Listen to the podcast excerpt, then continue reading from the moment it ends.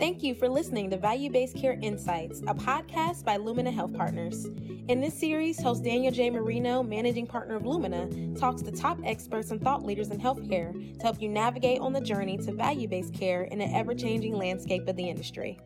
The goal of this series is to bring you disruptive success strategies by leveraging Lumina's experiences, stories, and insights from working with health professionals and organizations across the country.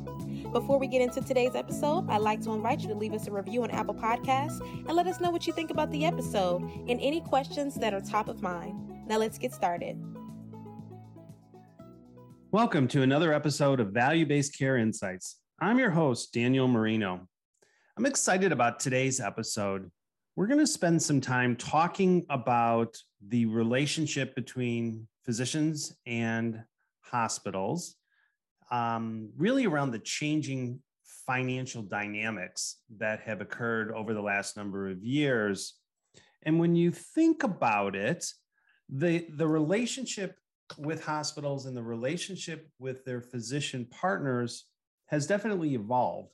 And it's evolved due to some of the market dynamics or some of the influences that we see within our industry. For instance, primary care physicians rarely go to the hospital anymore. There's hospitalists that take care of a lot of the patients that are admitted in the hospital. They round on the patients. They have good relationships with their primary care physicians, but the family practice physician, even many of the internal medicine physicians that are practice-based rarely go into the hospital. Also, too, we see a lot of shifts in site of service. So, for instance, 5-10 years ago, many services that were performed in the hospital are now performed outpatient. And that's only beginning to increase with some of the financial incentives that the payers are placing, and even the government are placing, on all providers to do more and more services outpatients. And then the last, as you begin to think about it, is the hospital has really evolved into caring for more complex needs of patients. And in some cases, the patient's clinical needs have become more complex, where they need to be taken care of in the hospital. Those that are less complex are taken care of on an outpatient basis or even in the physician practices.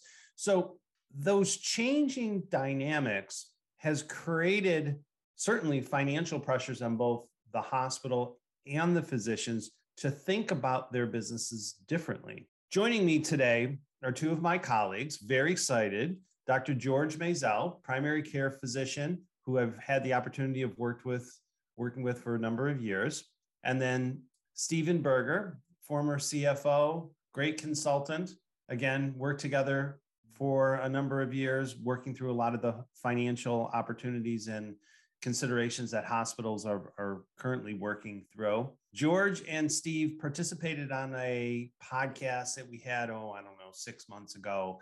Extremely successful, great conversation. If anybody wants to go back and listen to that, we really spoke about the financial alignment that has to occur between physicians and hospitals. And it was just a great discussion. So I'm excited to have both you gentlemen here today. George, Steve, welcome. Thank you. Thank you, Dan. Good to be here. So, George, maybe we can start with you.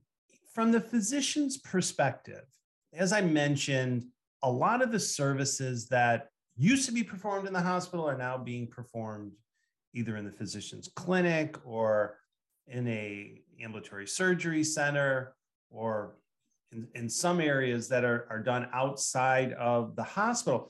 How has that changed the mindset of physicians? How has that changed the relationship between the physicians and the hospital or the hospital leader? Yeah, thanks, Dan. I appreciate your comments. Again, a lot of things have changed for physicians and relative to the hospital over the last years. I think if we look back a number of years ago to my practice days early on, there was a really symbiotic relationship with the hospital and the physicians. Certainly separate entities. The services were provided for nursing and patient support, medications, and so on from the hospital. And of course, the physicians provided the medical care and leadership. All that's changed dramatically over the last several years, and a number of factors have played into that. You mentioned the shift to outpatient services, which is certainly one of them, but there's a number of others that are absolutely critical. Consolidation of hospitals. There's less hospitals. They're bigger. They're more complex. They're more bureaucratic. A big one we're all aware of is COVID. Certainly putting a lot of stressors on the system, contributed to some of that financial stress that Dan mentioned, because COVID, despite what people hear, is not profitable for a lot of hospitals. And we add to that the burnout and stressors that have come on both nursing and physicians in the hospital setting. On top of that, we have this huge push to employment for physicians. So now that dichotomy of synergy with the hospital and the physicians is very different if the physicians are now employed by the hospital systems. And again, that's probably a discussion for a whole other podcast, because we could spend an hour on that and I won't. And the last item I'm going to mention is the slow, painfully slow for some of us in it, shift to value-based care, redefining some of the incentives and things that would hopefully, if it's done right, and we'll talk more about this later, do a better job aligning hospital docs, outpatient, and everything else. So lots of contributing factors, making it a very complex issue, and also very different in different markets, because different markets have different emphasis on all these factors I mentioned and others. Yeah, I agree. All those things, I think, have really, really changed what that relationship is looking like today, and I think is even what it's going to look like tomorrow. So Steve, when finance leaders are thinking about the economic drivers of their institutions, and they know that the relationship is changing, they know that certain services aren't being done outpatient, they know that even physicians are starting to create some of their own services outpatient due to some of these changing dynamics, I would think it's got to place a lot of pressure on the finance folks. What are some of their thinkings? How are they addressing some of those things as they're thinking about how to make it economically successful, yet really maintain the relationship with their physician? Well, thanks, Dan. Actually, it's pretty darn tough. And they're thinking a lot of things, all of which are very difficult to actually achieve, but it's their job to do it. And it's not just the finance folks that are looking at this. Obviously, executive leadership, so CEO, COO, CFO, the finance people, but also, of course, the chief nursing officer, the chief information officer, all of these people, the chief clinical officer. And you've got these issues that have to be dealt with in order to continue to achieve a bottom line. It's always, for finance, it is always about the bottom line. But look, the finance guy or gal reports up to the chief executive, who reports to a board. What are they looking for? What are they looking to achieve? Is it just the bottom line? And if so, how much? What bottom line is appropriate for this particular organization? George said that there are different issues depending on where you're located. Location matters, size of hospital matters, whether you're urban, suburban, or rural. All of these things are different, but we still need that bottom line. As this is happening, you have all of these shifts going on. And I completely agree with George regarding this slow pace of the adoption of value-based care. We can do better as a nation, but we're not quite doing it. So meanwhile, as a beginning, what are they looking at? Well, as always, they're looking at the areas that will allow them to achieve a better bottom line. It used to be volume. So we've got volume, but we don't have volume anymore. Value-based care is not a volume-based revenue source. It's the opposite. It's one of the reasons, in fact, it's probably the primary reason why we haven't achieved it yet. If I can jump in for a second, for many hospitals, their contracts are still fee-for-service driven. Right. Vast majority of hospitals. So finance leaders are looking at volume. And although I think if you look at how value-based care has evolved, it's actually impacted the physicians more than it's impacted the hospitals. So many of the contracts that are out there that are value-based are providing financial incentives around quality and managing costs to the physicians. That's not quite come into play as much as we like on the hospital side. So what I'm seeing then is almost a misalignment of incentives.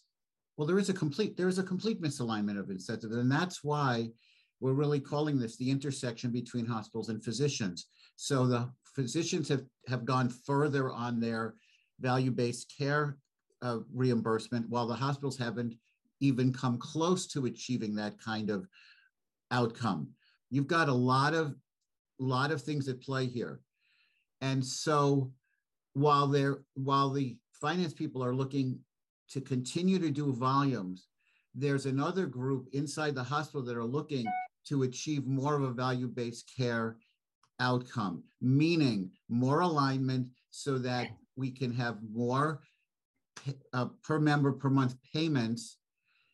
And the way to achieve a bottom line in that case is to have less patients in the hospital. And almost focusing more on quality. So George, let me turn this over to you for a second. So when you think about some of these changing incentives, right, evolving incentives that have occurred, doesn't this almost create a competitive nature between physicians, certainly around value-based care and hospitals, or does it bring them closer together? Well, I think it has the potential to do both. I think right now, I'd say it's leaning toward your first comment. I think it's more competitive, and here's why. Some of the misalignment you talked about is certainly true, but I would even add to that. Think about the hospital. Hospitals get paid DRG for the most part. That's a whole different incentive, focusing on let's get more patients in and let's keep them shorter time, because we get a fixed payment per patient for most Medicare and even commercial now. So that's one incentive. There's a number of others also that, you know, hospitals do have some value-based incentive stuff from CMS, and some readmission penalties and other things, but that frankly plays at the margin. So right now there's a total misalignment in payment models for most physicians and most hospitals. Now, as you shift, as you said, to physicians slowly having more incentive-based payments on the outpatient side, they're looking at the most expensive part of patient care if they're in a total cost of care model, or they actually have some incentive on that. And the most expensive part of care is two things, really. It's the hospitals, number one, and then you start to some of the specialty drugs and other things. But hospitals 1, 2, and 3 on that list. So they're looking at how do we manage our inpatient service, and that again creates another misalignment. The potential is there, however, to Steve's point and your point, if you can align those payment models so that everybody wins for doing the right thing, and there's payment for doing the right thing, that works. You know, that will work, but there's a lot of things that have to change. And one of them, hopefully we're going to talk a little bit about, is data and transparency and information, and moving away from charge masters and getting to real costs and things like that. So everybody's on the same page, and there's some real transparency on what things are cost, and really looking at where the value is. And of course, you know, value is outcomes over cost. So you know, you got to figure out where that is. So there's a lot of things that have to change for us to get to that next step. And I think we do have to get there. Yeah, you're right. I think an interesting point is, and this has happened for years, but it is the reimbursement model. Physicians are paid for their professional services, which again are very productivity utilization driven, if you will. But there is a lot of incentives now that are out there to reimburse based on, you know, quality that is being offered, or at least identification of value. But on the facility side, on the hospital side, they're being paid for the facility fees, right? They're being paid for the DRGs. They're being paid to cover, at least hopefully, some of the internal expenses that are occurring. So how do you bring this together to create an alignment model? So is episode-based pricing one way of being able to do it? Is there opportunities to align the hospitals and the physicians around clinical services or clinical specialties? Steve, where are you seeing some of this alignment occurring in a way that's providing financial opportunities or incentives for both physicians and hospital leaders? So you have different organizations taking different tacts. And here's the point again, big versus small, urban versus rural. What's the size? So a critical access hospital is going to be taking a different tack than a giant medical center. So one size does not fit all. And that makes a difference in this conversation. So the smaller hospitals, if they're still generally self-sufficient and unaligned, if you will, they're going to most likely be trying to move towards more of a value-based care model for reimbursement as best that they can, because they're still going to be having their reimbursements in the way that they, Medicare hasn't changed, for example, and the giant insurance companies haven't quite changed, although it's sometimes easier to get through to them than to Medicare for these changes. So you've got the small hospitals that are in one place. You've got the major medical centers that are trying to go to clinically integrated networks. They have a much easier time of doing it. I wonder what it would look like if we did a poll and said to some of these giant medical centers out there, how many of you would, in fact, like to become a Kaiser model? Where you're getting reimbursed, let's say, a full capitation arrangement, and then just managing the costs internally. A lot of folks believe that we need to get to that point in order to truly manage costs, but potentially that could even limit the relationship or minimize the relationship even more, right? Because each of the physicians in the hospitals are going to be responsible for kind of managing their own patients, their own list of services. Well, I'm not sure what you mean by minimizing. I think it maximizes the way everybody works towards a simple higher level goal of better outcomes at lower cost. Isn't that what we're talking about? Better outcomes, lower cost. The Kaiser model designed that way. And of course, it's been out there almost 100 years, maybe 100 years. That's a model that almost no other organization has taken on. They created it. They started that way. So George, when you think about sort of the changing dynamics that physicians are under, again, the economic model within their practices, within their groups, is evolving, it's continued to evolve. What are physician leaders looking for? And I guess it does depend if you're independent or employed. I guess I want to take it more from the independent physician. If you're a medical group, even a specialty group, what are you looking for out of your hospital partner? Yeah, that's a good question. I think the other thing we sort of have to acknowledge that over 50% of these primary care are employed now. So the independents are struggling because, frankly, some of the costs of being independent, particularly EMR and other things, are almost impossible to be, to survive in a very small independent practice anymore. Now, not that they're going to ever go away totally, but it's hard. I think if you're in a small independent practice or even a medium-sized independent practice, what you want in a hospital is a great place to give your patients great care without an undue, burden on yourself or your patients financially. That's what you're looking for. You're probably not going to the hospital anymore if you're primary care. Some do still, but more likely not.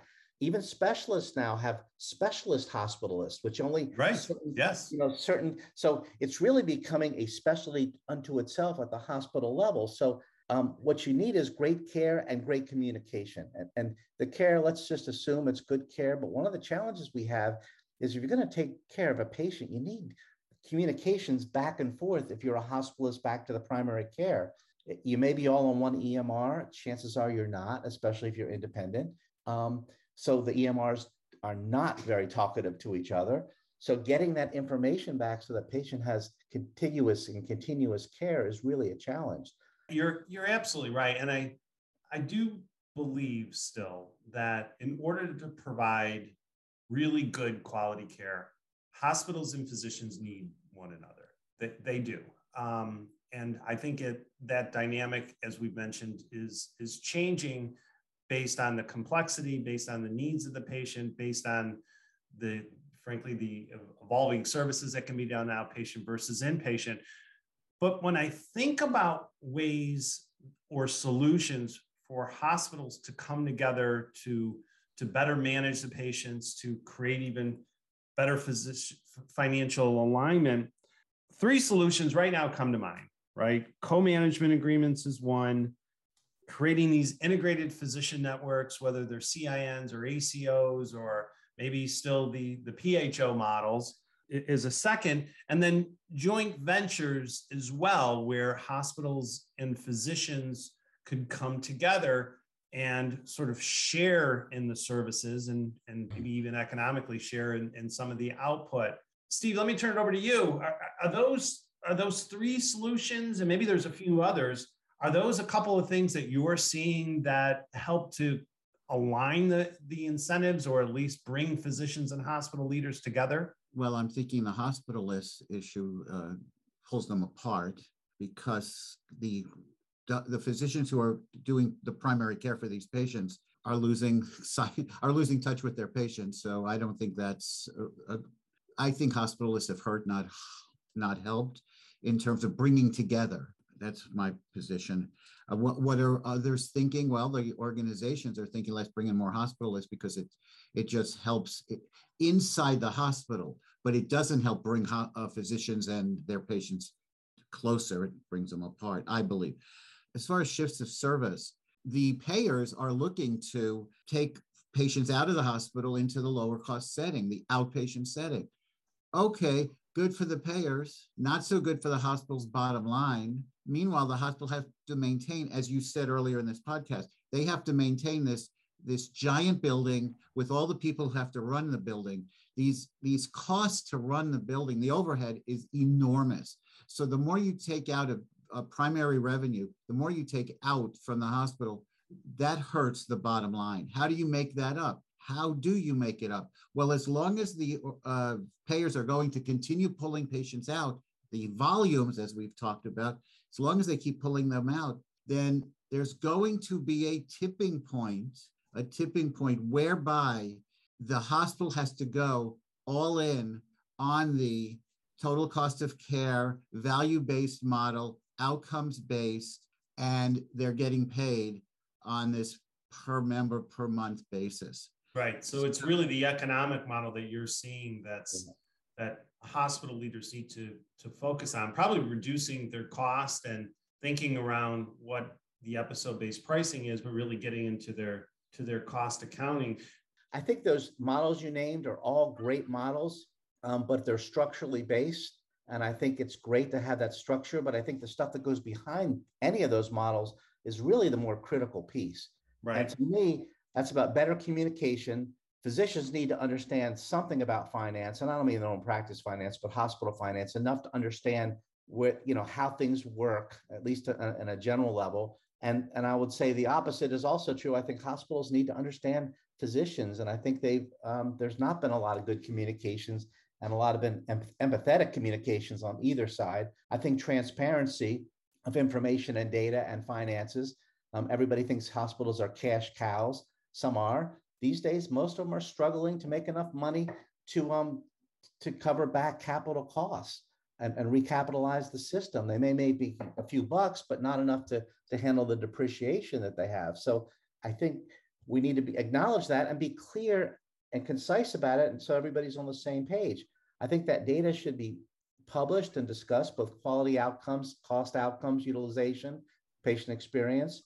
And then lastly, is the incentives that go inside these. The incentives need to be all aligned, all open. There's no payment model that's perfect. They all have good incentives and bad incentives built into them. And you just have to acknowledge that, even value-based care, and really measure and evaluate what that payment model is doing to patient outcomes so that you're on the same page. Yeah, I agree. And those are good points. You can have the structure, and the structure is key, but it's all the things behind the structure that really make it work, right? Communication, transparency of data. You've got to build trust. You've got to be able to align some of the activities and the goals and the objectives. And if you can do that, then you can build a model that I think financially aligns both physicians and hospitals. Steve, any closing thoughts, any advice that you may give to the finance leaders that are out there? Well, we've discussed a number of things, and this is meant to be physicians and finance. How do we come together in a better way? George talks about communication. I couldn't agree more. I absolutely couldn't agree more. And he also mentioned that more than 50% of physicians these days are employed. So as we're moving towards some new model, who knows when, it's moving at a glacial pace. As we move towards it, the hospitals, particularly, I'm going to take the hospital finance side, have to continue to work through elements so that they can maximize their bottom line. Now, maximizing bottom line, once again, as clear as possible, you need either more revenue or less cost. More revenue or less cost, the only way to improve your bottom line to maximize it, whatever maximizing means. Right. So they have to keep moving towards there. If it means how structuring those outpatients so that they make a little bit more money off the outpatients in order to continue to maintain those giant buildings, as George mentioned, the giant buildings, the overheads, and the capital for replacement. Right. It's a very tough deal. As long as patients in America expect every single problem to be solved by the hospital and their doctors, we're going to continue to need money to do that. Right. No, that's true. So, George, if just in closing, for the physicians that are listening today, any pieces of advice you would give them as to maybe how they should work with their finance leaders, or how they could offer some opportunities or some suggestions on building a stronger relationship? It's really tough to be a physician out there right now. I'm very empathetic to the folks out there that are trying to practice medicine, you know, amongst COVID, amongst the employment models, amongst all these changes. So I think the answer is be open-minded, learn some skills beyond the clinical skills, learn enough finance so at least you have an understanding of the basic, because again, physicians are usually pretty good understanding finances inside their own practice, but they struggle inside the hospital. And some of that, and Steve may disagree, is because the hospital hasn't always been clear and concise about sharing financial data. And I think it's about assuming good intentions with your administrative counterparts in the hospital. And it's about trying to sort of understand each other's, you know, being each other's shoes a little bit more so that you can make the right decision. The one thing that I think everybody agrees upon, hopefully, is we all want great patient care and great patient outcomes. And we ultimately need to make healthcare affordable for us, our kids, and our grandkids. And so we have a lot of work to do. Yeah. And I think the only way that happens is if we all sit around the same table and figure out how to do it.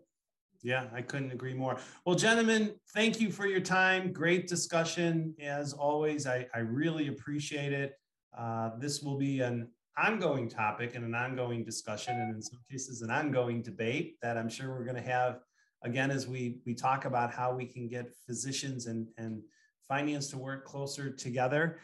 In summary, I just like to hit on a couple of points. I think both George and Steve brought up some really good thoughts. I think a couple of things around the ability to work together is really predicated on transparency, good communication, some level of mutual governance. You can have the structure in place, but again, if you don't create a situation where you're aligning incentives, I think you're going to have some real challenges. It's going to affect the relationship between hospitals and finance, or hospitals and physicians. And frankly, hospitals and physicians need each other if you're really going to provide good quality care for the patients in your community.